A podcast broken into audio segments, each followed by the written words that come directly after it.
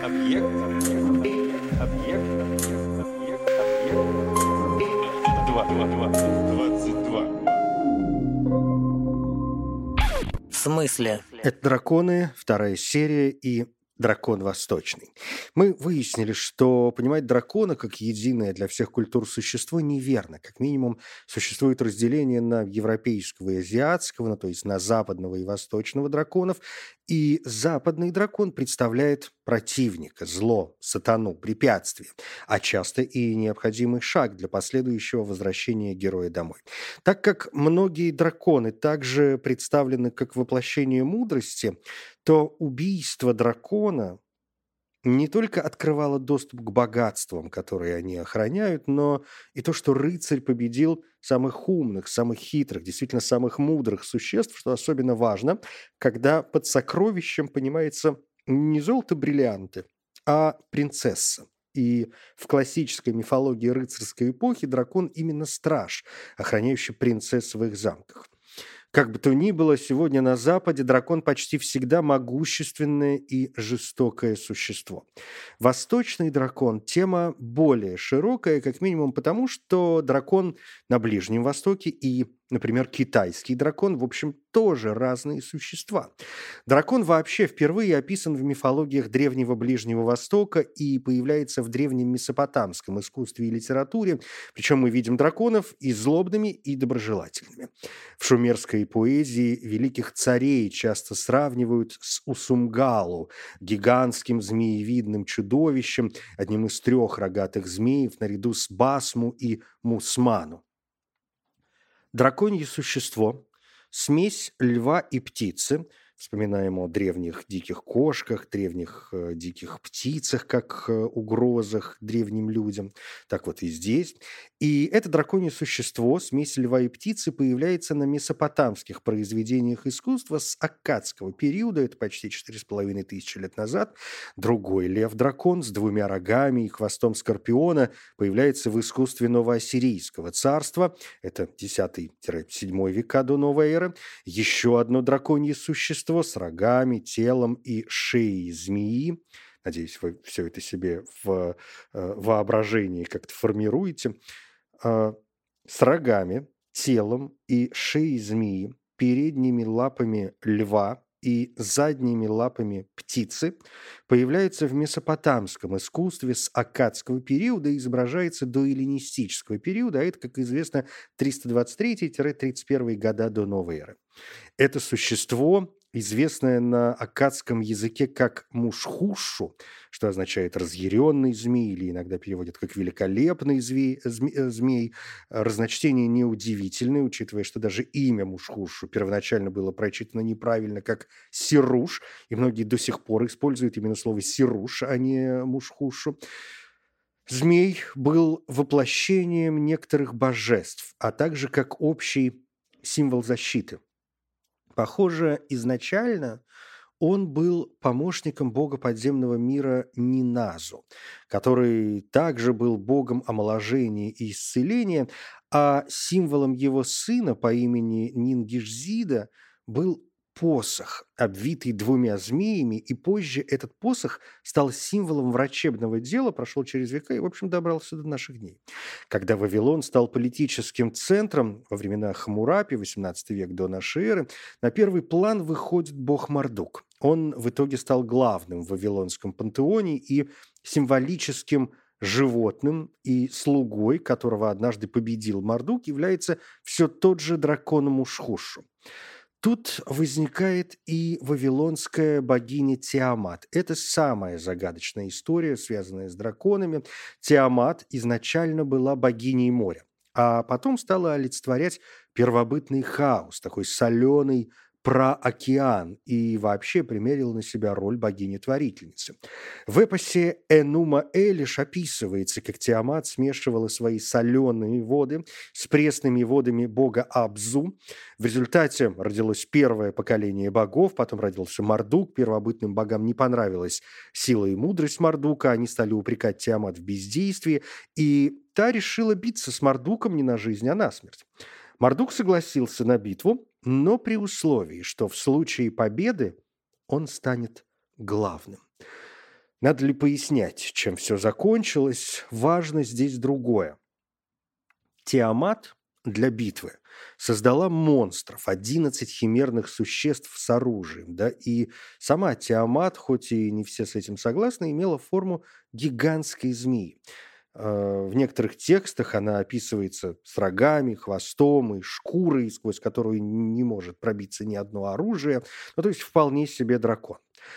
В угорицком цикле Ваала морской дракон Лотон описывается как могущественный, изгибающийся, извивающийся змей с семью головами. Похоже, что прообразом Лотона был змей Темтум, изображенный на сирийских печатях 18-16 веков до новой эры. А продолжение он, конечно, находит в Библии, в морском чудовище Левиафане. Более поздние евре- еврейские источники описывают Левиафана как дракона – который живет над истоками бездны и вместе с наземным монстром-бегемотом будет служить праведником в конце времен. Книга Еноха описывает Левиафана как чудовище-женщину, живущую в бездне моря, как и Тиамат. А в это же самое время бегемот – это чудовище-мужчина, живущий в пустыне к востоку от Эдема. В Талмуде говорится, что Левиафан будет убит. В книге пророка Исаии читаем «В тот день поразит Господь мечом своим тяжелым и большим и крепким Левиафана, змея прямо бегущего, и Левиафана, змея изгибающегося, и убьет чудовище морское. Его плоть будет служить пиром для праведников во времени грядущем, а кожа его будет использована для покрытия шатра, где будет проходить пир. Те же, кто не заслуживают поедания его плоти под шатром, тоже получат подарки. Из кожи Левиафана Бог сделает – палатки для благочестивых первого разряда, пояса для благочестивых второго разряда, ожерелье третьего, ну и камеи для благочестивых четвертого разряда. Оставшаяся кожа Левиафана будет разложена на стенах Иерусалима, озаряя светом весь мир. Есть версия, что поедание Левиафана есть духовное торжество разума над чувственностью. Книга Зоар отмечает, что поедание Левиафана не следует понимать буквально. Это метафора просветления.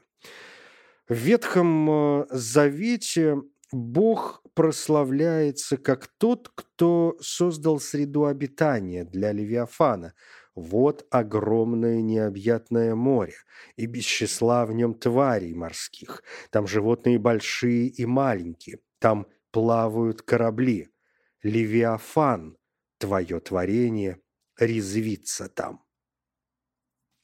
В книге Иова говорится о размере, силе и злобе Левиафана. Он не может быть привязан или приручен, на него страшно смотреть, его лучше оставить в покое, а, он имеет при этом изящный вид, но невероятно хорошо защищен чешуей.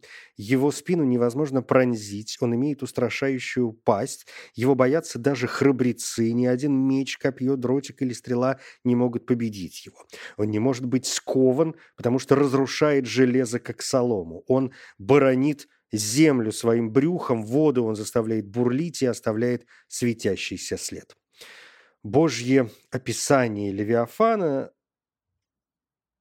заканчивается утверждением, что он является истинным царем зверей. Нет на земле подобного ему, создания, которому страх неведом. В иудейской литературе есть такое описание размеров Левиафана. «Однажды мы взошли на корабль и увидели рыбу, голова которой была украшена рогами, на которых было начертано «Я самая маленькая из морских обитателей. Я имею всего 300 миль в длину, и мне назначено служить пищей на сегодняшний день для Левиафана. Когда Левиафан голоден, он испускает из пасти такой горячий пар, что в состоянии вскипятить все воды океана. И если бы он сунул голову в рай, ни одно живое существо не могло терпеть бы его запах. Его обитель – Средиземное море, и вода Иордана впадает в уста его. Кит, проглотивший Иону, едва избежал того, чтобы его съел Левиафан, который съедает одного кита каждый день. Читаем также «Его хвост помещен в его пасть». Левиафан, изгибающийся вокруг и охватывающий весь мир, вот нам снова Ураборос, все это метафора единства Вселенной. Но откроется это единство только в будущем, когда праведники будут пировать Левиафаном. Левиафан в христианстве ассоциируется с сатаной и, может быть, даже сам является сатаной и подвергает опасности творения Бога, пытаясь сожрать их. Святой Фома Аквинский описал Левиафана как демона зависти, первым наказавшим соответствующих грешников. Это один из семи э, князей ада, соответствующих семи смертным грехам. Это адская пасть чудовищного животного, где исчезают проклятые на страшном суде. Этот мотив появляется в искусстве англосаксов э, примерно с 800 года уже новой эры. Дальше распространяется по всей Европе.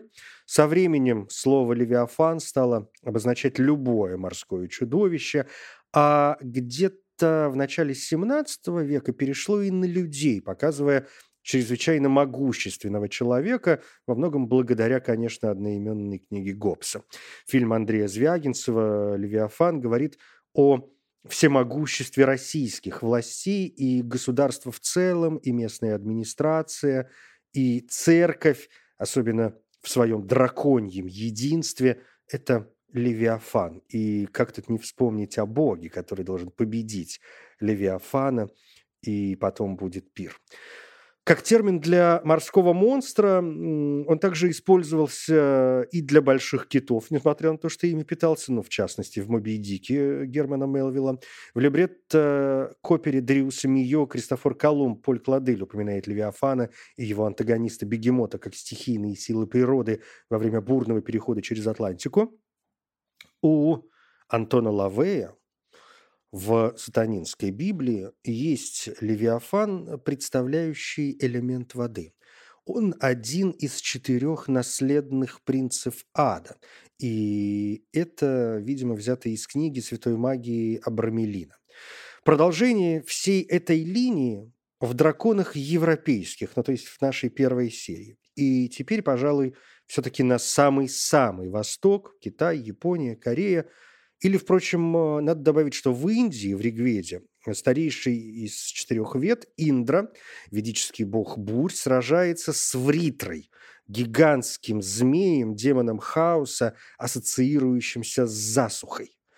Вритра держал в плену воды мира, и Индра, разрушив все 99 крепостей Вритры, убил самого Вритру, тем самым освободив воду. И вот теперь уже на самый-самый восток.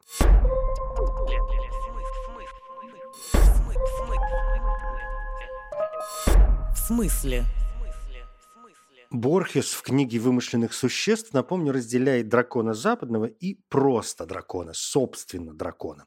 Западный дракон – это громоздкая змея с когтистыми лапами и крыльями. Он бывает черный, но самое главное, что он также ослепительно блестящ. И еще ему свойственно изрыгать пламя и дым. Вышеприведенное описание относится, конечно, к его нынешнему образу. Греки, похоже, называли драконом всякое крупное присмыкающееся, пишет Борхес. Плиний сообщает, что летом дракон охотно пьет слоновью кровь, потому что она холодная. Он внезапно нападает на слона и, обвившись вокруг него, вонзает в него клыки. Обескровленный слон падает на землю и умирает. Также умирает и дракон, придавленный тяжестью своей жертвы. Еще мы читаем у Плиния, что эфиопские драконы в поисках лучших пастбищ регулярно переплывают Красное море, направляясь в Аравию. Для этого 4-5 драконов, переплетясь, образуют некое подобие плота, причем головы их торчат над водой. Еще один раздел у Плиния посвящен лекарствам, изготовляемым из органов дракона. Мы узнаем, что из его глаз, высушенных и растолченных с медом, готовится мазь, помогающая от ночных кошмаров. Жир драконового сердца, обернутый в шкуру газели и привязанный к руке оленьими сухожилиями, приносит успех в тяжбе. Зубы дракона также хранящиеся на теле, обеспечивают благосклонность господ и милость царей. С долей скептицизма Плиний приводит рецепт снадобья, делающего человека непобедимым. Его изготавливают из шкуры льва, из львиного костного мозга, из пены коня, только что победившего в скачках, из когтей собаки и из хвоста и головы дракона. А вот раздел э, Борхеса о просто драконе. Дракон обладает способностью принимать различные облики, которые, однако, для нас непостижимы. Обычно его представляют с головой лошади, хвостом змеи, большими крыльями по бокам и четырьмя лапами, каждая с четырьмя когтями. Говорят также о его девяти подобиях. Рога его подобны оленьим, голова – голове верблюда, глаза – глазам демона, шея – шеи змеи, брюхо – брюху моллюска, чешуя – чешуя рыбы, когти – когтям орла, лапы – лапам тигра и уши – ушам быка. У некоторых экземпляров нет ушей, и они слушают рогами. Драконы часто изображают с висящей на шее жемчужиной, эмблемой солнца. В этой жемчужине его сила. Если ее отнять, он безвреден. История называет дракона родоначальником первых императоров. Его когти, зубы и слюна наделены целебными свойствами. По своему желанию он может быть видим людям или же невидим. Весной он возносится на небо, осенью погружается в пучину вод. У некоторых драконов нет крыльев, и они летают просто так. Наука различает разные виды драконов. Небесный дракон держит на своем хребте дворцы богов и не дает ему пасть на землю. Божественный дракон порождает на благо людям ветры и дожди. Земной дракон направляет течение ручьев и рек. Подземный дракон охраняет запретные для людей сокровища. Буддисты утверждают, что в их многих концентрических морях драконов не меньше, чем рыб – где-то во Вселенной есть священное число, точно определяющее их количество. Китайский народ верит в дракона больше, чем в другие божества, так как сплошь да рядом видит их в меняющих форму облаках. Также Шекспир заметил, что бывают облака, похожие на дракона. Sometimes we see a cloud that's dragonish. Дракон повелевает горами, причастен геомантии, обитает близ могил, связан с культом Конфуция. Он Нептун морей, но появляется и на суше. Царь морских драконов обитает в сверкающих подводных дворцах и питается опалами и жемчугом. И таких царей пять. Главный живет в центре земли, остальные четверо в четырех сторонах света. Длиною они не меньше лиги, и когда пошевельнутся, начинают колебаться горы. Драконы покрыты бронею из желтой чешуи. Под пастью у них борода, лапы и хвост волосаты, лоб нависает над огненными глазами, уши небольшие и толстые, пасть всегда раскрыта, язык длинный, зубы острые. От дыхания дракона рыбы свариваются, от испарения его тела поджариваются. Поднимаясь на поверхность океанов, он порождает водовороты и тайфуны. Летая по воздуху, причиняет бури, которые разрушают дома в городах и вызывают наводнения. Драконы бессмертны и способны общаться между собой на любом расстоянии, не нуждаясь в словах. Каждый третий месяц года они представляют верховным небесам годовой отчет. Даже из описания Борхеса мы видим, как э, восточный дракон в целом мил и пригож. Э, какое он представляет добро и как он важен для всего мироздания. Археолог Джу Чунфа считает, что китайское слово «дракон» – это звукоподражание грома. Китайский дракон – существо самого высокого ранга в китайской иерархии животных. Мы толком не знаем, откуда он взялся, но его прообразы встречаются уже на керамике неолита, а это пятое, ну, окей, тире третье тысячелетие до новой эры, в общем, довольно давно. Есть версия, а мы говорим все-таки более-менее о науке, что дракон представляет собой совмещение тотемов различных племен в результате их слияния, чтобы никому не было обидно. Или первый император Китая, чьим символом была змея, завоевывая новое племя, присоединял к своему символу символ побежденных. И вот так И сложилось нечто в итоге невообразимое. И уже потом дракон превратился в мифическое животное. Самое главное в этом, что очевидной связи восточного дракона с западным нет. Это в целом и правда разные существа. То есть, когда мы говорим «дракон», мы не можем говорить просто «дракон». Мы должны пояснять, какого дракона мы имеем в виду. Восточный дракон э, имеет почти безграничный диапазон сверхъестественных способностей. Говорят, что он способен э, даже маскироваться под шелкопряды или, наоборот, достигать размера всей Вселенной. Он может летать в облаках, может прятаться в воде, он может создавать облака, превращаться в воду, в огонь, становиться невидимым или, наоборот, светиться в темноте.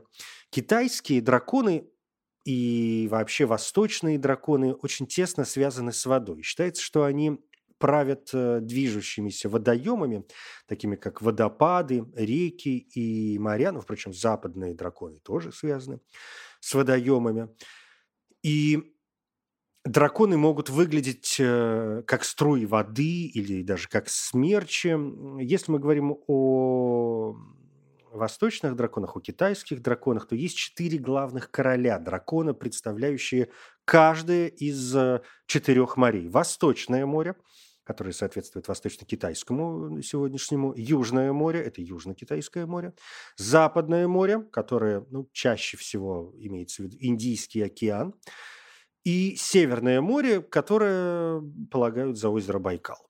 И из-за этой связи их иногда считают ответственными за погодные явления, связанные с водой.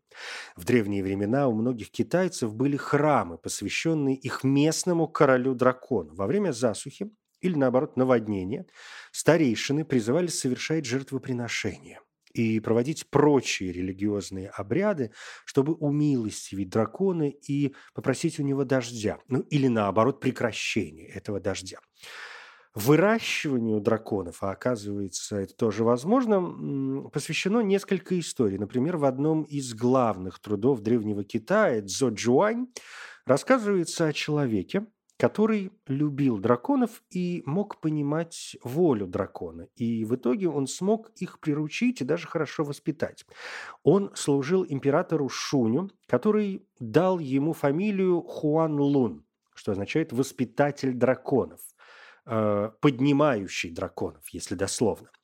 В другой истории Кундзя 14 императору династии Ся в награду за послушание богу неба дали драконов мужского и женского пола. Но он не смог их обучить, поэтому нанял дрессировщика драконов по имени Лью который научился дрессировать драконов как раз у Хуан Луня. Однажды самка дракона неожиданно умерла. Лью тайно приготовил ее мясо и подал императору которому это мясо так понравилось, что он потребовал снова подать ему то же самое блюдо.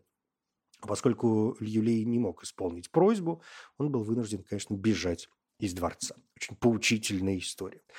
А, одна из самых известных историй о драконах о господине Егао, который одержимо любил драконов, хотя никогда их не видел, и вот весь свой дом он украсил изображениями драконов, их статуэтками, ну, в общем, драконьими мотивами, и узнав о таком проявлении восхищения, однажды к нему в дом явился настоящий дракон. И вместо того, чтобы обрадоваться, Егао так испугался, увидев настоящего дракона, что, конечно, немедленно убежал прочь. В другой истории культурный герой Фуси – это изначальный человек и один из трех первых э, мифологических властителей Китая – пересекал реку Лохе, когда увидел лунма китайского коня-дракона с точками на лице, спине, а также слева и справа. И Фуси был так восхищен этим зрелищем, он был настолько поражен, что, придя домой, нарисовал э, это существо, включая даже точки. И позже он использовал эти точки как буквы, и вот таким образом изобрел китайскую письменность. Ну, буквы, китайская письменность, иероглифы, понимаете. И он изобрел китайскую письменность, которую использовал при написании своей книги «Идзин», ну, то есть книги перемен. И это было, видимо, не слишком трудно, учитывая, что Фуси вместе с сестрой, богиней Нюйва, создал вообще все человечество. Они использовали глину для создания потомства и с помощью божественной силы оживляли глиняные фигурки, и вот эти глиняные фигурки были самыми ранними людьми. Фусим научил людей охотиться и рыбачить, делать оружие, готовить еду. Он учредил брак, изобрел музыку, научил приручать животных и заниматься шелководством. Что до драконов, то есть версия, что и Фуси, и Ньюева были существами с человеческими лицами и змеиными телами.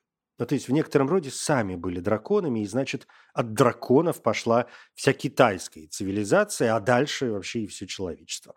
Истории про драконов в Китае, как сами понимаете, много. С ними связаны различные божества и полубоги. Одним из самых известных китайских драконов является Инлун, ответный дракон, который помог желтому императору Хуанди, основателю даосизма и культурному предку китайцев, победить колдуна-великана Чию. Это чудовище с э, телом человека, шесть рук, медная башка и такой острый длинный рог.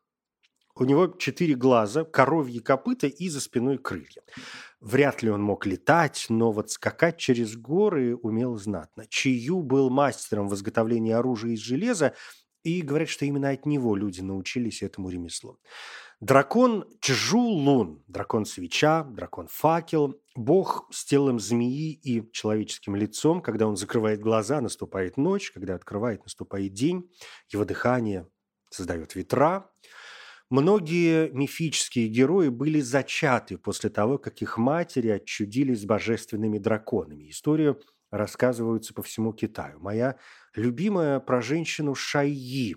Она отправилась на рыбалку – и забеременела десятью сыновьями после того, как ее тронуло бревно, плавающее в воде. Она родила сыновей, и ствол этого дерева превратился в дракона, который пришел к Шаи и сказал, покажи мне моих сыновей. Женщина их ему показала, но дети испугались дракона и убежали.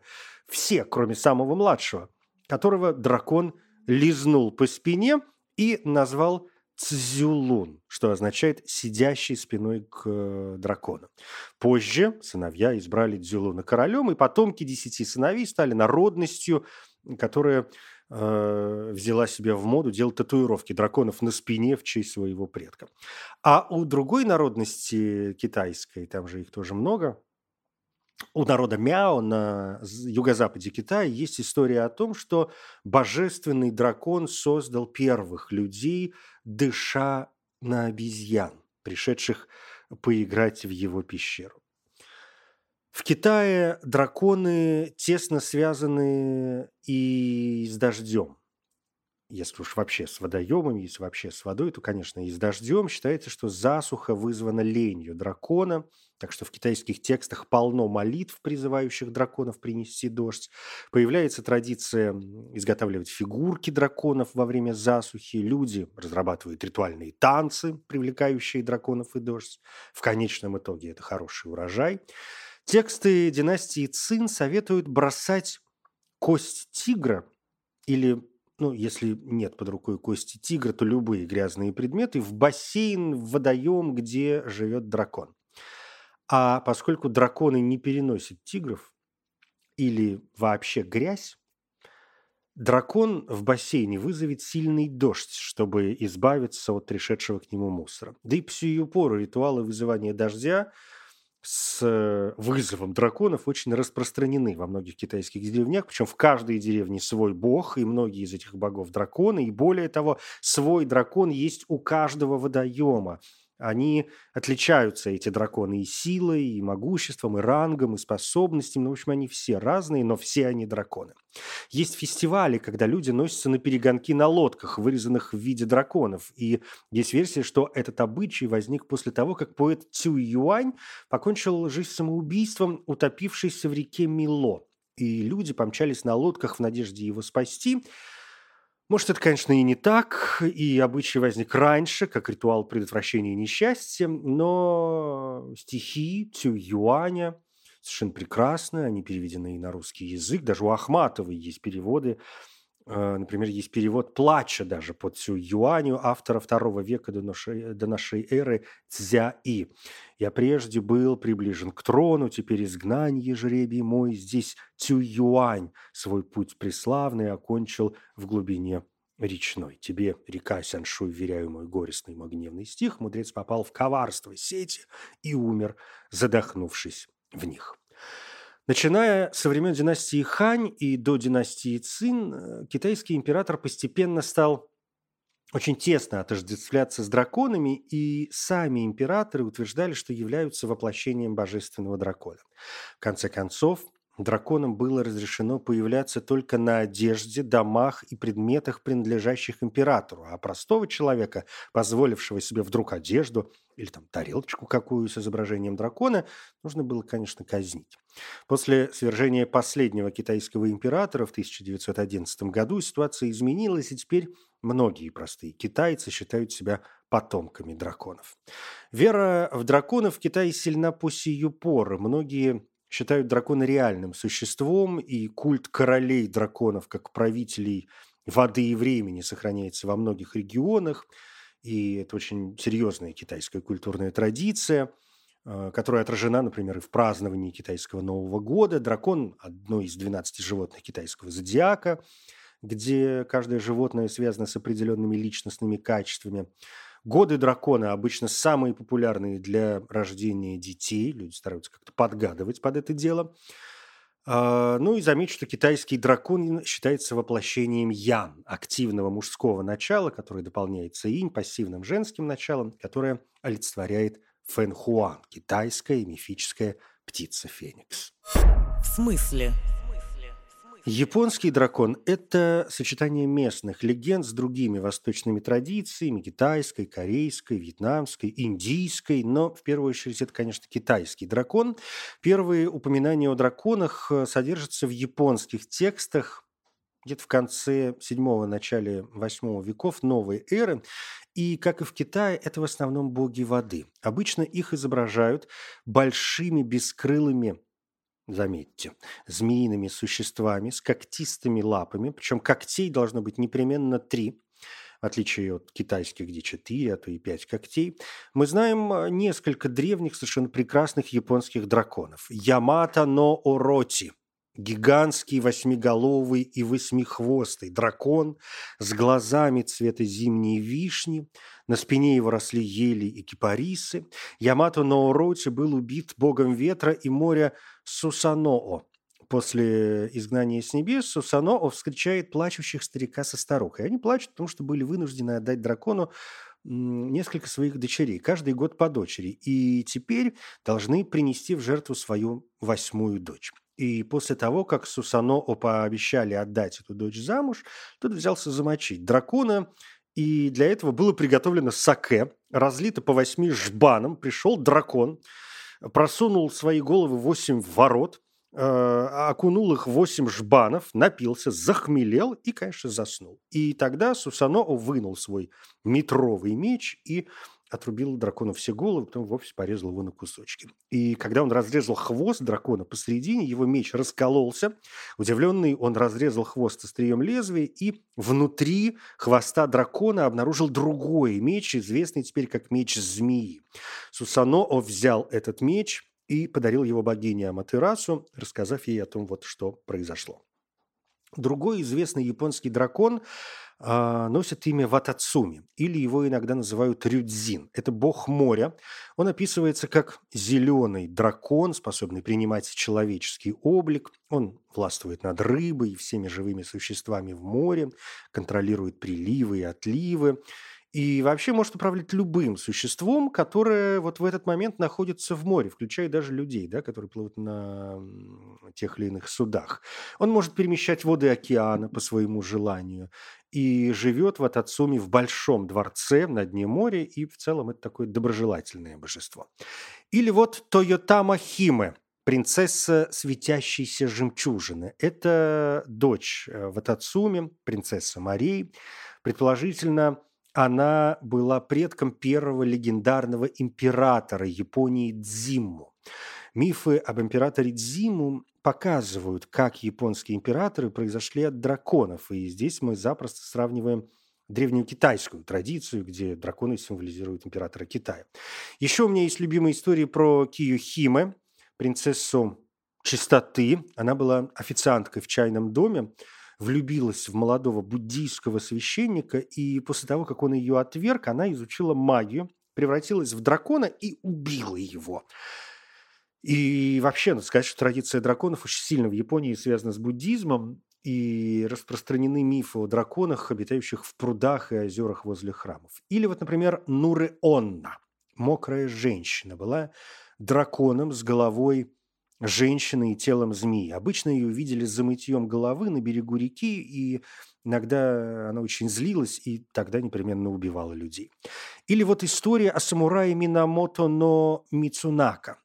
Эта история говорит, что когда Минамото но Мицунака охотился в своих землях, он как-то заснул под деревом и увидел сон, в котором ему явилась красивая женщина.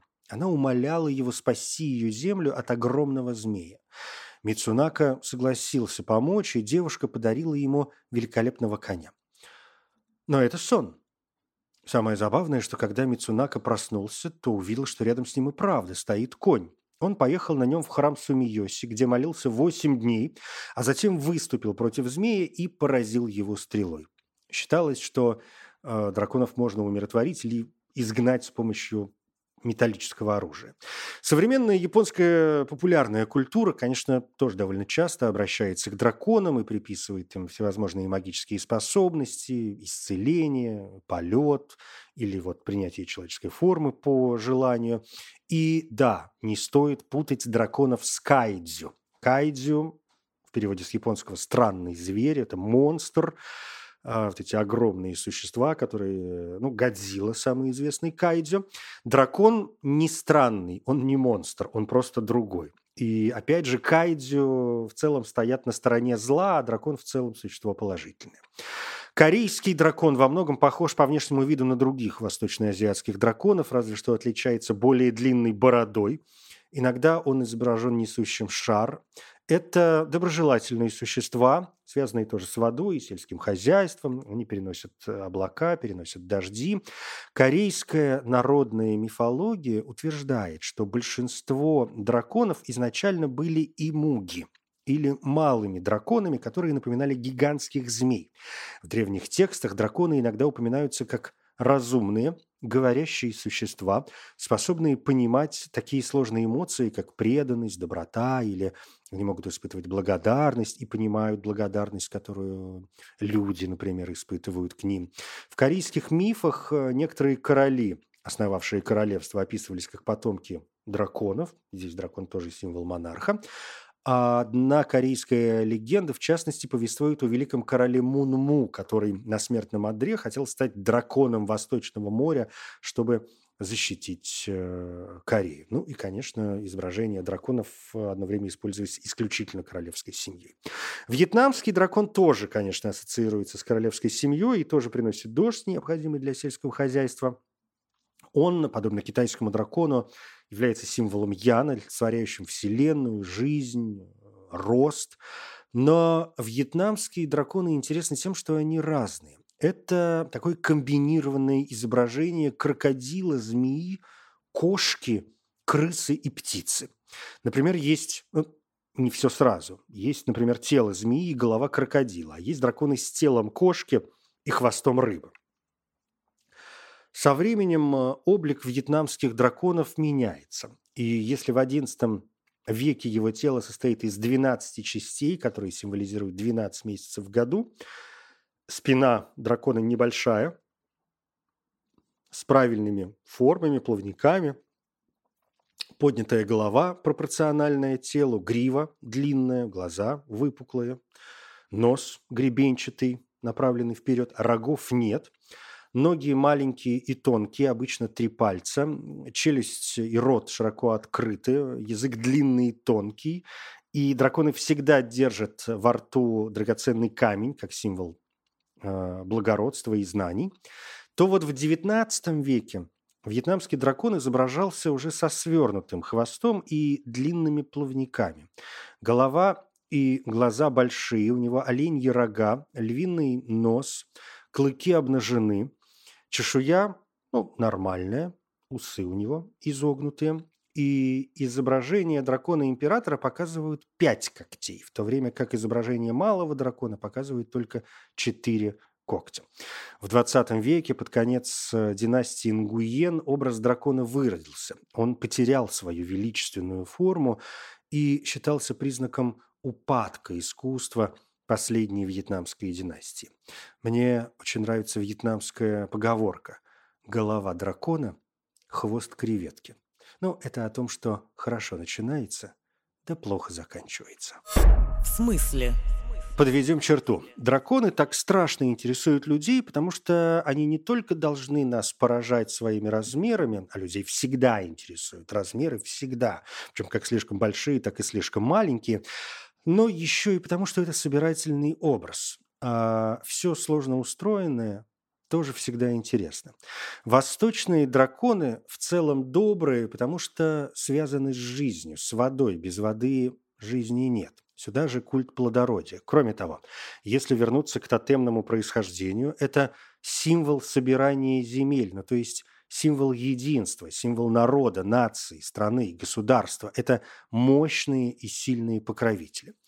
Западный дракон, злой, так как является древней реакции на опасных животных, слившихся в единое целое и ставших еще страшнее. Просто крокодил опасен, а если этот крокодил еще и летает? Западная Европа и Русь, раздираемые между усобицами, кроме того, нуждались в собирательном образе врага, и таким врагом и стал дракон, летающий змей. Мы не знаем, откуда он явится, мы не знаем, чего от него ожидать, мы не знаем, что он умеет, и много ли нужно фантазии, чтобы придумать, что он умеет все, и нам каким-то образом нужно его победить. Это не собирательство, как на Востоке, это бесконечные раздоры. В первой серии мы выяснили, что образ западного дракона, каким мы его знаем, сложился в средние века, и здесь большую роль сыграла церковь. Дракон стал олицетворять дьявола, нечисть, ересь, если хотите, а, нехристианское. И более того, если вспомнить о вечном противостоянии Востока и Запада, и в религиозном смысле – кто должен был стать главным злом для Запада, как не главное существо, олицетворяющее добро на Востоке. И только уже с просвещением западные драконы начинают постепенно выпадать из поля зрения. Дидро замечает, не слишком ли много внимания мы уделяем этим сказочным существам. А потом драконы и вовсе начинают менять свою роль на противоположную, и в книгах начинают появляться драконы, как минимум, в западных книгах я имею в виду, как минимум безобидные, а то и действительно доброжелательные. Новая наука палеонтология в XIX веке занялась динозаврами, и миф о драконах получает новый поворот. Христиане объяснили находки окаменелости останками допотопных животных, которым не нашлось места на Ноевом ковчеге. А кроме того, это ли не доказательство существования библейских гигантских монстров. Перелом происходит в том же XIX веке, и вот эта линия драконья, по крайней мере в детской литературе, она, в общем, продолжается до сих пор. Британский писатель Кеннет Грэм выпускает э, сборник в XIX веке «Дни грез», куда входит повесть «Дракон Лежебока» или «Дракон, который не хотел сражаться». Это антивоенное произведение, в котором должен быть разрушен старый образ врага. Главный посыл – мы не должны позитивно относиться к войне и насилию. Вот он, поворот или переворот. А потом, уже после Первой и Второй мировых войн, дракон, как злой символ, все больше теряет свой зловещий образ и, проходя стадии доброго существа, все еще живущего со злыми драконами, как, например, в книгах Михаэля Энда, он превращается в милое, дружелюбное существо.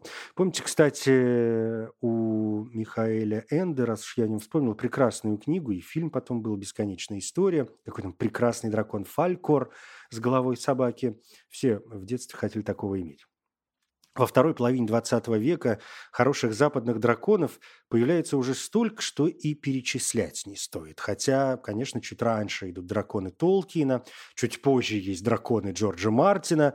Впрочем, э, у Мартина, очередной сейчас скандальчик будет, у Мартина ведь не драконы. У него виверны. Это крылатые существа с двумя лапами – и хвостом э, с наконечником. Да, многие не отделяют их от драконов и не отличают, но давайте будем честны. Кем считать драконов в Гарри Поттере, решайте сами, не забывая, что в детской литературе дракон становится помощником в борьбе со страхами ребенка. И вот тут время обратиться к психоанализу. Карл Густав Юнг рассматривал дракона как э, негативный аспект как э, архетип разрушающей и пожирающей матери. Поскольку дракона нужно убить, чтобы спасти принцессу, то он также интерпретируется как форма теневого архетипа, олицетворяющего негативные, социально нежелательные и, следовательно, подавляемые черты личности. Это некая часть нашего «я», которая, которую мы выталкиваем в бессознательное, в подсознательное из-за того, что эта часть антиобщественна. Другие глубинные психологические и психоаналитические интерпретации рассматривают дракона как воплощение враждебных сил, которые не дают нашему «я» освободиться. Это образ родителя, символ власти и господства. То есть с психологической точки зрения бой с драконом – это символ борьбы со злом вне и внутри себя.